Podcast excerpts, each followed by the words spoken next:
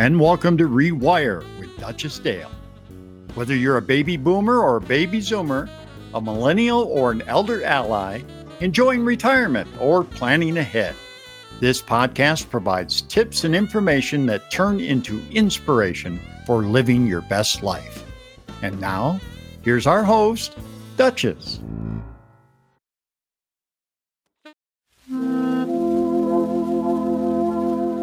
If you actually read today's topic title in print before you started listening, you might have thought that I misspelled something, but I didn't.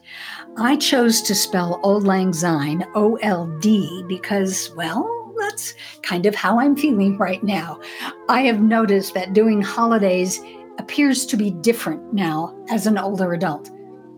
We're still getting to know each other, and I might be new to some listeners, so I do proceed with care and compassion, as I know holidays can be filled with sadness and grief. The year ending, and many of us have had big losses or smaller ones, or even the ghosts of Christmas past haunting us. Old Lang Syne, spelled correctly, is a Scots poem written by Robert Burns back in seventeen eighty-eight, and it's about letting the year go, letting the old pass. This year, in our household, we didn't send out holiday cards, I didn't do my usual form of gift giving, and we didn't even get our tree up until December twentieth. I realize priorities and even rituals do change as we mature, no matter which holiday it is we celebrate. We'll take a cup of kindness yet for Old Lang Syne? And here we are in that odd week between letting go most of the holidays in, and all of twenty twenty-three and approaching the new year. And, and if you're like me, you're scrambling to get everything done before the calendar turns to twenty twenty-four. Even the song Old Lang Syne reminds us to be kind, as does poet Henry James, quote, "Three things in human life are important. The first is to be kind. The second is to be kind, and the third is to be kind," end quote. So maybe there's a way to be kind to yourself this week that will help set an intention for your new year. And if you're someone who also changed up your holiday rituals, maybe you could consider changing up how you do self-care. I am not discounting the fact that you may be a person who is the primary caregiver for someone else, but I also know how important it is to find ways and time to engage in self-care. So I thought for this year-end daily word, do, do, do, do, do, do, do, in between the holiday hoopla, you might find yourself dumbfungled. Dumbfungled. Well, it's a Scottish word, and I thought that was appropriate since we're talking about Old Lang Syne. And what it means is being mentally and physically worn out. Well, that's not a word I want to end the year on. So I'm going to choose another one. Do, do, do, do, do, do, do. Envisage. Envisage. To envisage, envision, see something is to picture it in your mind or view it or regard it in a particular way. And I know most folks at the end of the year are conditioned to creating a list of resolutions for the new year ahead. I no longer do that. Why do I want to resolve something that is still on my list from years ago? And I read something today by Doctor John Waterhouse that inspired me. He said he doesn't like to make a list of goals or resolutions, but instead he likes to envision, envisions, I can't even say my own word, envision outcomes. That so appealed to me because a goal seems hard and fast and open to failure, whereas an outcome contains an emotional and feeling quality about that which I desire to experience or express. Well, that shifted my perspective completely. And now I'm going to fill my new year with choosing outcomes that I seek. And on this podcast, we will continue to choose new outcomes together throughout the year by offering ideas and information with ways that we can do that together.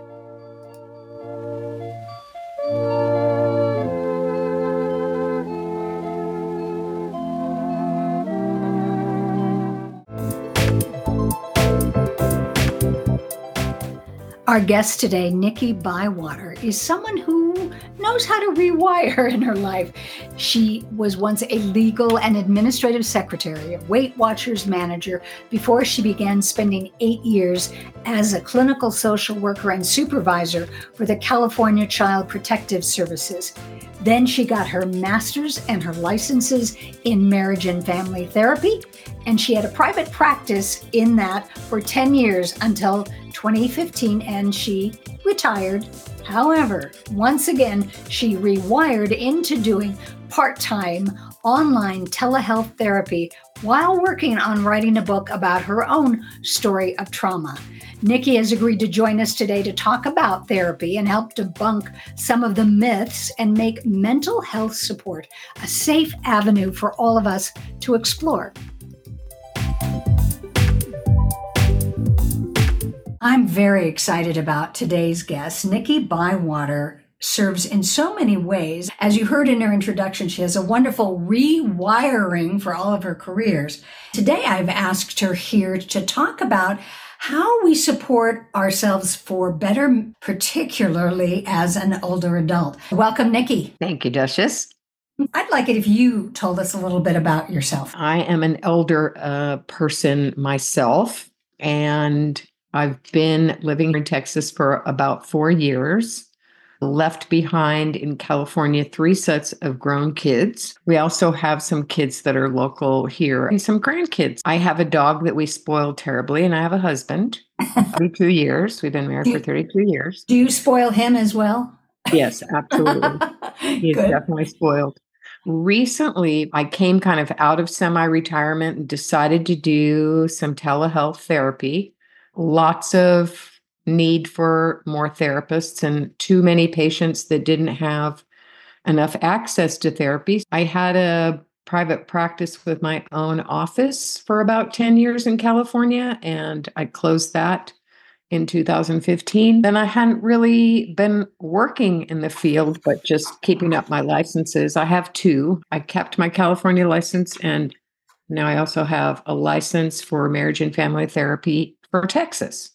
The additional thing I do is supervise folks that are trying to get licensed, and they require clinical supervision. I really do enjoy my, I probably have about ten patients on my list right now, and it's kind of the perfect blend of a semi-retirement schedule. I want to ask you about two things that you sparked when you were sharing, and one is a little bit more about how to do telehealth. I know many of us learned how to do that during the pandemic in seeing medical physicians, et cetera. But the idea of telehealth for mental health might be new to the listeners. If you could explain just briefly, sometimes when I'm looking for something and you've got an M F T and an L C S W and acronyms nonstop, if you could talk about those two things, I would appreciate it. Doing some sort of online treatment, whether it's with a physician or someone that's providing mental health, requires a little bit of internet knowledge. A lot of my patients have had their younger adult kids come and set up their computers. We kind of encourage people to practice if you're not familiar with the Zoom platform, because that's what most companies typically use. You do have to be in a confidential place, and you do have to show up on time because it's a regular scheduled appointment time. You can't just pop in and pop out whenever you want. um, it has to be scheduled in advance. But and then the other things that sometimes are pitfalls is that people have things going on that interrupt us. Occasionally, I will see a spouse walk past, and the patient will be, oh, there's my wife. Do you want to meet her? In order to not be rude, I will say, oh, of course, let's meet your wife. And we'll say, okay, bye, Jane. We're going to now resume our session. And we hope you're not in the other room listening. We want it to be a confidential place. Sometimes people are inclined to sign on for their session and they're at the coffee shop. Not a good idea. One of my younger patients signed in one day and was in bed with her boyfriend. And oh my. That was not a session that I was going to be able to hold with her. Some people do better in person, and so you have to know yourself. I would encourage people to try it if they haven't already done so, because the convenient part is I have people that kind of roll in after they just got up out of bed and they got bedhead. They don't even have to brush their teeth. I wouldn't know any different. because usually you can't tell that on a camera. You could be dressed differently from the waist down. I usually quite professional from the waist up, but if I got up, you might see that I either have yoga pants on and slippers or shorts or flip-flops yes. or something. There is some definite advantage, though. You don't have to drive someplace. Although I've had patients who wanted more confidentiality go and sit in a park because there were too many people at the house and they weren't feeling comfortable with having a confidential time with me. I've had people sit in their cars during a lunch break. That works just as well, so long as you have good internet service, a way to navigate getting online, and some sort of device. Um, some people only have their cell phone, and that works. You can actually have a session just logging in from your cell phone. You don't have the couch. No, you don't have the couch, but yet sometimes people will see things in my background behind me, and it might be my dog walking by. I see a lot of pets. Lots nice. of pets climb into the screen and are on camera, but most people really love it because it's so convenient and it's so easy. Some people find they'll be able to talk more about really deep personal things because there's this little bit of a, a distance with us doing online work. Interesting, because my first response about the idea of doing telehealth for um, counseling or therapy, I had just the opposite. I want to be in the room with someone, look around the room and see what they have that I could identify with to create that level of safety. So it's good to hear the plus sides of Zoom therapy. There are a lot of us that literally have the ability to do some sort of counseling. You definitely want to find someone who has a license. There are folks that do other sorts of counseling, like career counseling, and typically some of them are not licensed mental health providers. They did a coaching kind of certification program, but mm-hmm. there are a lot of marriage and family therapists, licensed clinical social workers, psychologists that have done both, that will do career counseling or coaching and mental health work at the same time. Sometimes we need to look at referring to a psychiatrist. And a psychiatrist is not a therapist. That's a medical M D doctor, and they do strictly medication management for mental health purposes. That's their job. I used to work with a psychiatrist in my office in California, and we would collaborate with clients. And he was one of the few, he was really old school, and he would sit for at least fifteen minutes to half an hour with each of his patients and just check in. Are there any side effects? Are you taking the medications as I've prescribed them? Maybe we could switch one if things aren't working well, but that's their role. They're the doctor. Then there's a psychologist. The psychologist has his P H D, and their training is specifically in individual therapy. Many of them do work with couples and families, sometimes the licensed social worker or myself, but that's not their training. There is also a P S Y D doctoral license. Those folks have a different specialty. They've usually done some research studies and different things. Their program is a little bit less rigorous than a psychologist. So someone looking for counseling or therapeutic mental health support looks for someone who's licensed and mm-hmm. goes through the acronyms. Even if it says marriage and family, that doesn't mean that it, you have to be married. It could be for individuals, right? That's right. Both L C S Ws, which is a licensed clinical social worker, and marriage and family therapists, which go by the acronym M F Ts, we both have training in treating families, couples, and individuals. The difference between a marriage and family therapist and a licensed clinical social worker is the social worker is also trained and geared for providing community resources and referrals. The majority of their training is how to work with a whole system of providers. A lot of them do case management, but a lot of them have therapy offices and practices online just like I do. It's helpful because when I was doing research and went online, I saw all these people's names with all of those letters after it. And one of them did say marriage and family. And I thought, oh, well, I guess that's just for couples and families and kids, et cetera. Being able to know that it could be either or, family or individuals, is helpful so that as people go through the list, and it can be extensive, of what might be available on telehealth, they have at least some idea where they can start to narrow the field down for their needs. I think a lot of people give up too soon if they meet with a therapist they don't connect with. They're just like, eh, never mind. This is too hard. I'm not going to try again. Keep shopping. Keep looking. Look up that person's website. Look up their social media. Look up one of those good sources is Psychology Today. A lot of people pay to have postings on Psychology Today that basically talks about what kind of patients they work with, how long they've been licensed, where they were educated, what their specialties are, what the theories and processes are that they use.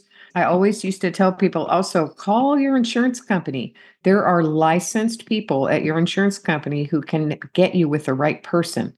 I, I love that you gave us permission to go shopping, because I think when one is seeking spiritual or psychological help, and they meet with someone who is a professional, oftentimes if there isn't a, a connection, you still might feel, well, but they're the expert, so it must be me. Even though it doesn't feel particularly right, I guess I ought to go forward.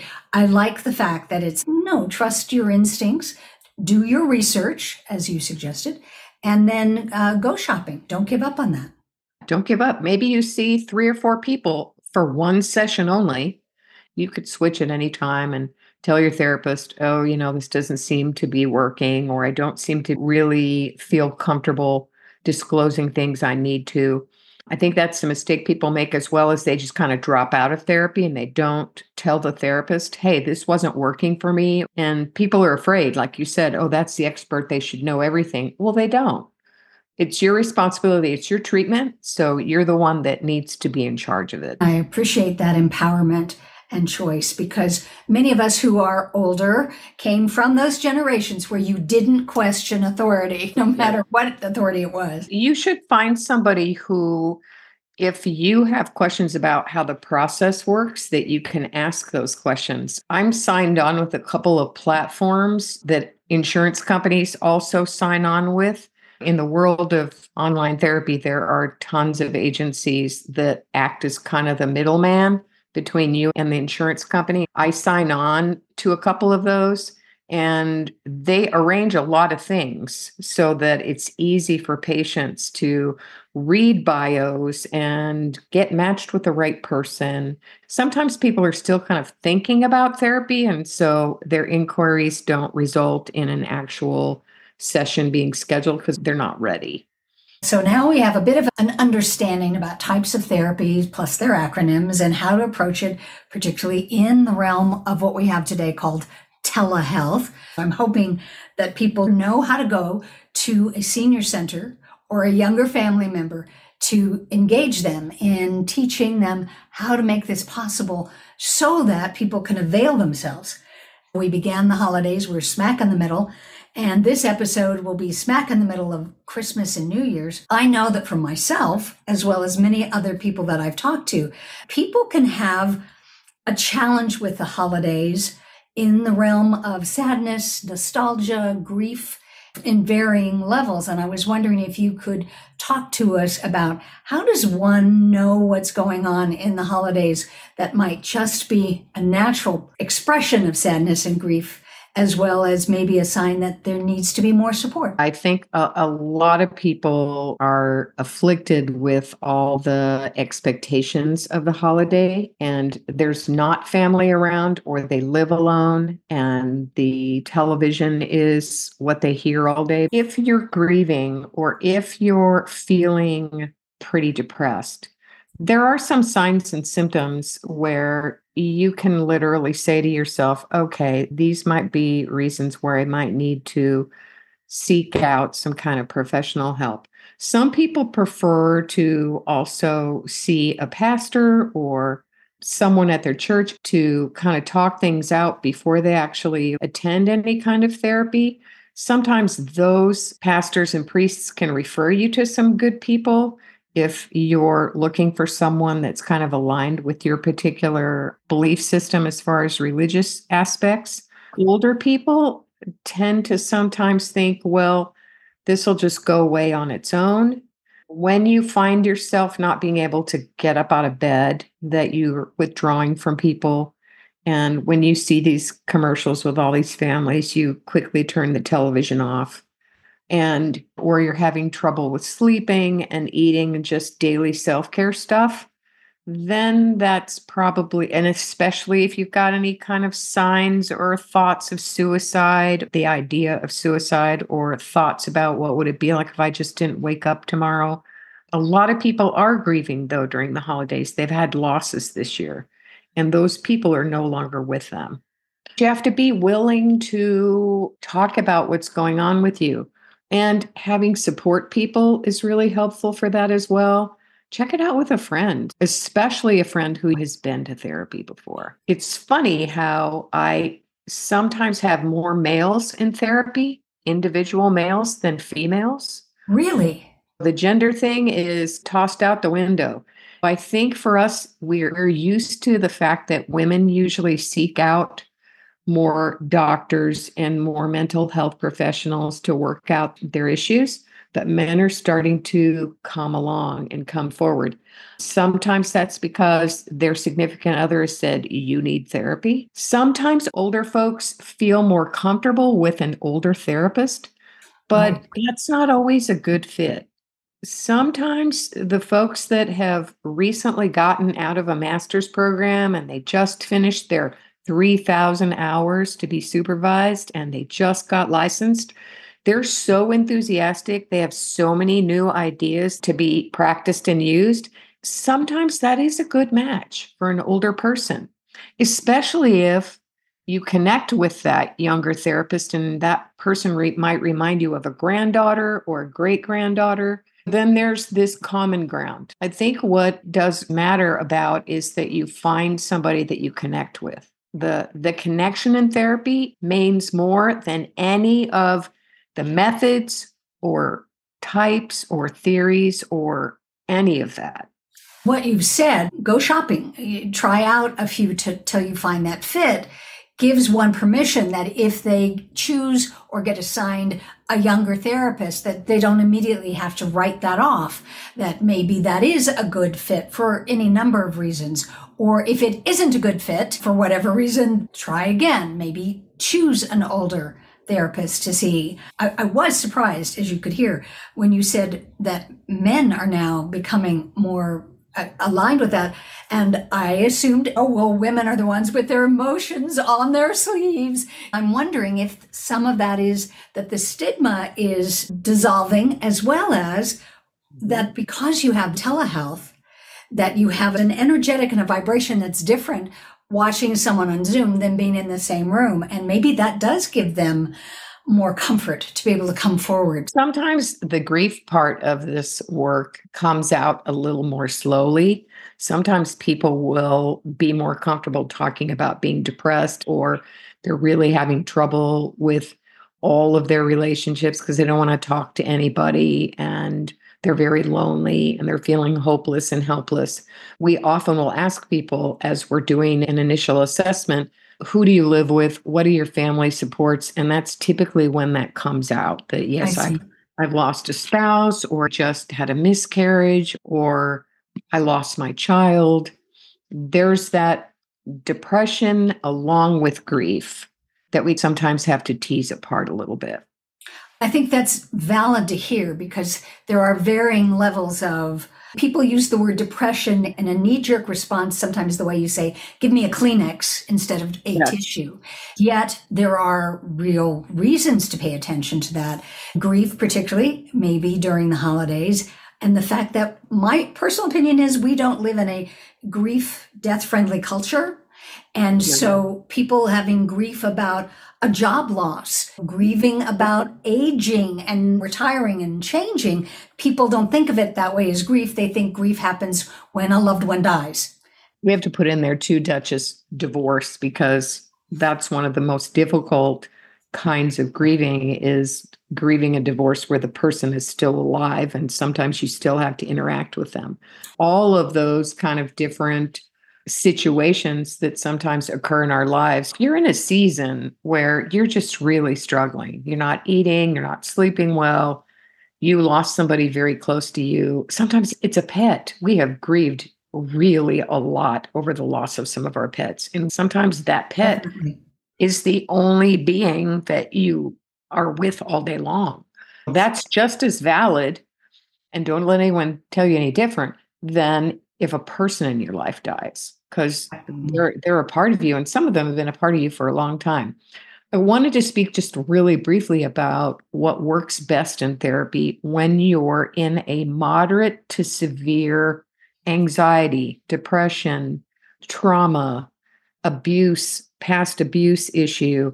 For some people, they need a little bit of the psychiatrist help with mid-management. Okay. Sometimes the therapist can help you find a good psychiatrist, so can your insurance company. But the best marriage for something that's really going to have the best results is therapy combined with med management for those people. Right. I'm talking about okay. psychotropic medications for okay. anxiety, depression, trauma, et cetera. There's still a stigma and aversion to doing that. But some people just need that little bit of extra help. I have probably half of my patients are on some sort of anti-anxiety or antidepressant medication for a variety of conditions. One of my jobs, because I've done this work for more than twenty years, I'll talk with people. What side effects do you have? Are you taking your meds the way the doctor has suggested? Oh, you're having these weird dreams? Your doctor needs to know. So navigating that with patients is just as important. Again, as you say, that had its own stigma for a very long time. And I'm glad to see that it's becoming more accessible. And so would someone who might be wondering about that and not being able to self-identify, would working with their therapist would be the one to say, I think you may need additional support. Please check this out. Usually what we say, Duchess, when I get a brand new patient is I will ask them, when was the last time you had a full-blown physical with all of the tests and things that needed to be done? Mm-hmm. Because really want to rule out in case there's any kind of organic or physical problem. Because right. sometimes their diabetes isn't well managed, or they're having neuropathy, or they've got some new diagnosis of something that came down the pike they weren't ready for, or it's not being managed well. You definitely need to go and make sure that everything physically in your body is working. Sometimes your, your primary care doctor might be the one that you feel comfortable with getting your medication from. Okay. In general, if you're really suffering and you have a moderate to severe diagnosis of some sort, you are strongly encouraged to find a psychiatrist, because that's their job, to figure out what kind of meds go with what and how to do it. Because as you say, they're, they are M Ds as well. And I think, again, the, the vocabulary, the misunderstanding, psychiatrist, shrink on the couch, you know, yep. they, nope. people may not realize. There's a very few of them these days that do that, Duchess.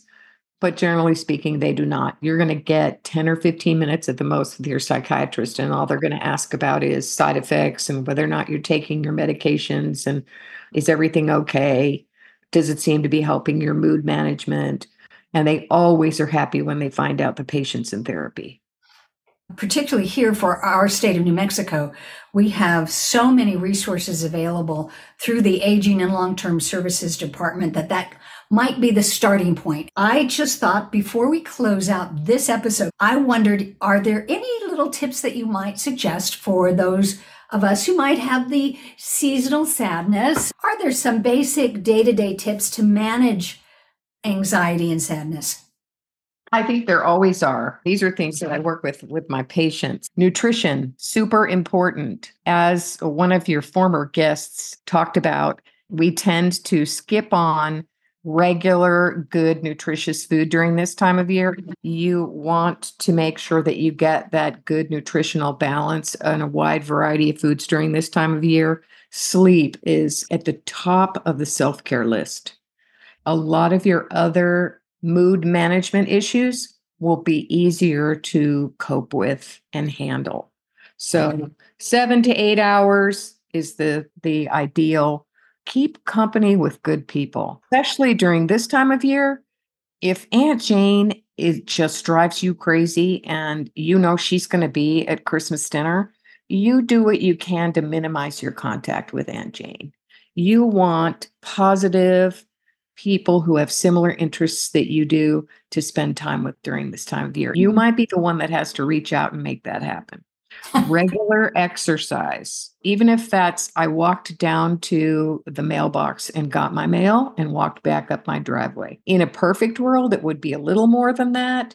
If you have a dog that needs to be walked like ours does, mm-hmm. that is an excuse to get you out. Sunshine does something to our psyche. Our neurobiological makeup actually benefits from exposure to sunlight. And help somebody.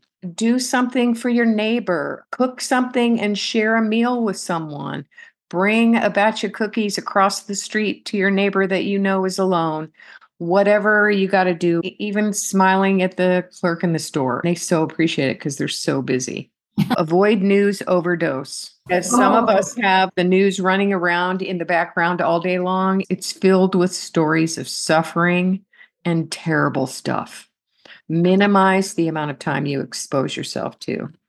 Think good thoughts for others. I love this one. I wish you well. Oh. So those people who are really difficult sometimes during this time of year, think to yourself and send them good thoughts. I wish you well. Practice self-care. Monitor your energy. Take a, a, a kind of an accounting of where is your energy going.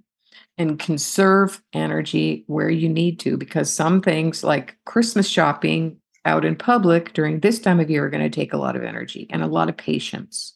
This is the, these are tips for a happier and healthier, more productive lifestyle. You can find this stuff everywhere, online, in newspapers, all over social media. You'll find things that will kind of boost your mood, make you feel better about this time of year.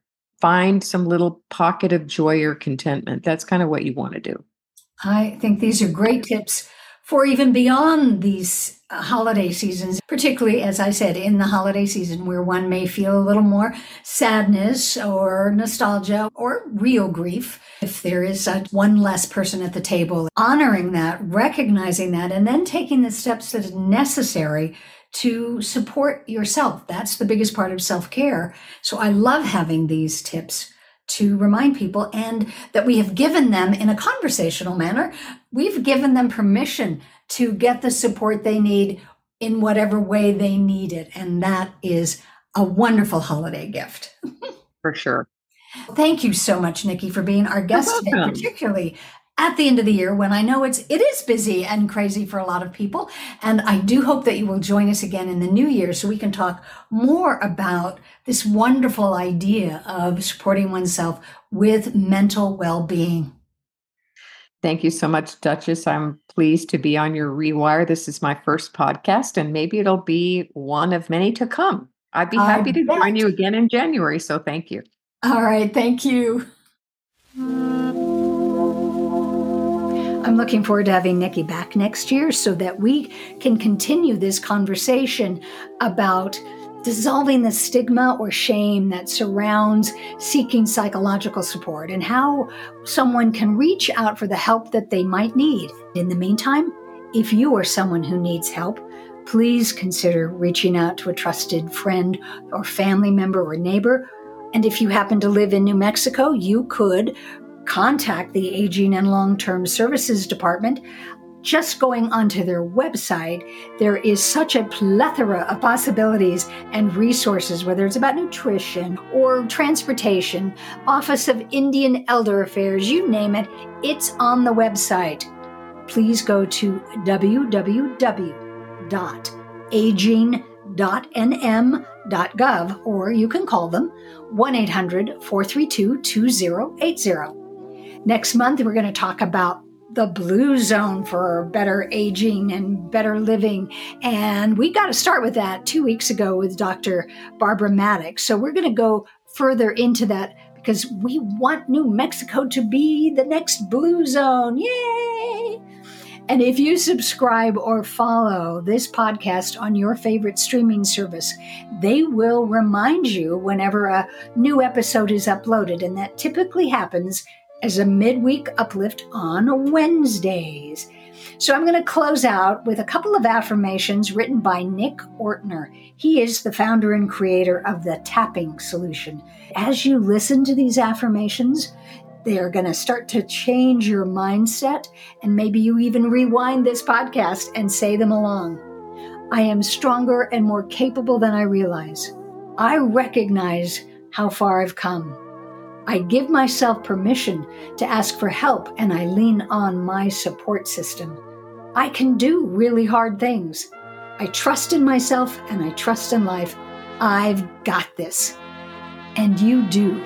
You have this, and you have me and this podcast and the support team at Aging and Long-Term Services to support you to have the best year ever. Let me take this opportunity to thank the team at Aging and Long-Term Services, the staff who has been so supportive of me and this podcast. I want to thank all of the guests that I've had the privilege to interview, and I want to thank especially you, my listeners, for your support and your feedback. So till next year, take time to refresh, reconnect, and you know, rewire.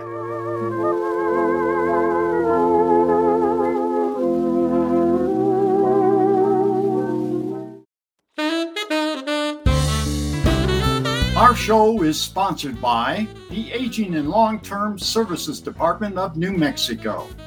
You can contact that department by calling one eight hundred, four three two, two zero eight zero or online at w w w dot aging dot n m dot gov. Our original music is written by New Mexico's own Lydia Clark.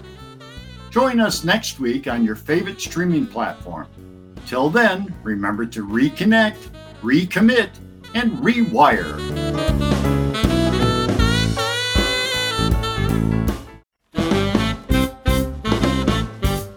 We've got information and inspiration. You've got all that imagination. So let